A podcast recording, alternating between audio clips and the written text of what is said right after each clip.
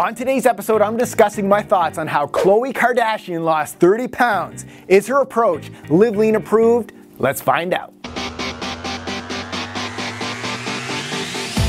Welcome, Live Lean Nation, to the episode. I'm your host, Brad Gouthro, the number one expert teaching you how to live lean 365 days a year. So, a few months ago, I filmed an episode discussing Jessica Simpson's simple daily weight loss habit. And even though I don't typically follow celebrity fitness trends, I shared this one with you guys because A, I used to have a major crush on her back in high school, and B, it was such a simple tip that anyone could do. So, why am I now sharing an episode on how Khloe Kardashian lost 30 pounds? The real reason I was intrigued about how she actually lost 30 pounds was her mindset shift when it came to her vision, her purpose, and her why it was important for her to lose weight. So let's get started. According to Khloe Kardashian's personal trainer, Gunnar Peterson, she lost the 30 pounds by killing it in the gym. He went on to say, Khloe works hard and there are no shortcuts. Khloe even calls it a lifestyle change rather than a quick fix, short term fad diet that you'd usually hear about in Hollywood. And I have to say, as the leader of the Live Lean Nation,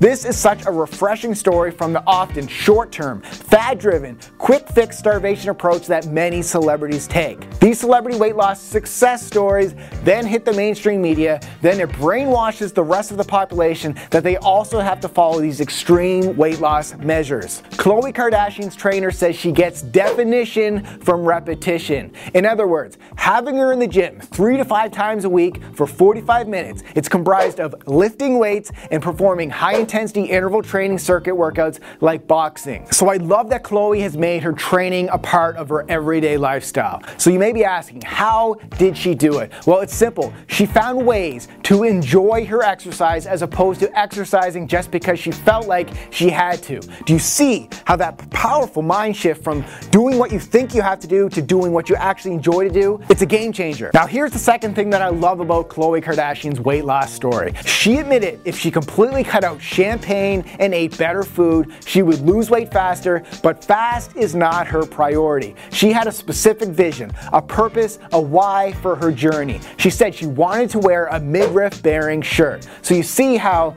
that it's having a much more tangible and real vision rather than just saying that you want to be healthy. See how much more powerful that is? So the key point here is guys, get specific with your why. Khloe also said she prefers to work out hard as she can be a little less disciplined with her food and enjoy her lifestyle. Her priority is not about perfection or a fat weight loss at all cost story. Her priority is about balance, consistency, and progress. So, bottom line here, Live Lean Nation, this is an example of a celebrity fitness story that I can get behind. It's also an example of how shifting your mindset by being clear on your why and working towards creating a lifestyle that is not based on perfection, but is based on balance and a consistent progress. So great job, Khloe, and of course, great job to your trainer, Gunnar Peterson, as well. If you're ready to implement these healthy habits into your lifestyle without being a slave in the kitchen or living in the gym, start your journey by downloading my free Ultimate Live Lean Starter Guide now at liveleantv.com forward slash YouTube. This starter guide takes you away from all the confusion with your diet and workouts, and it gives you the exact meal plans, the video cooking lessons, the workouts to get lean and stay there. And if you enjoyed today's episode, make sure you click that like button right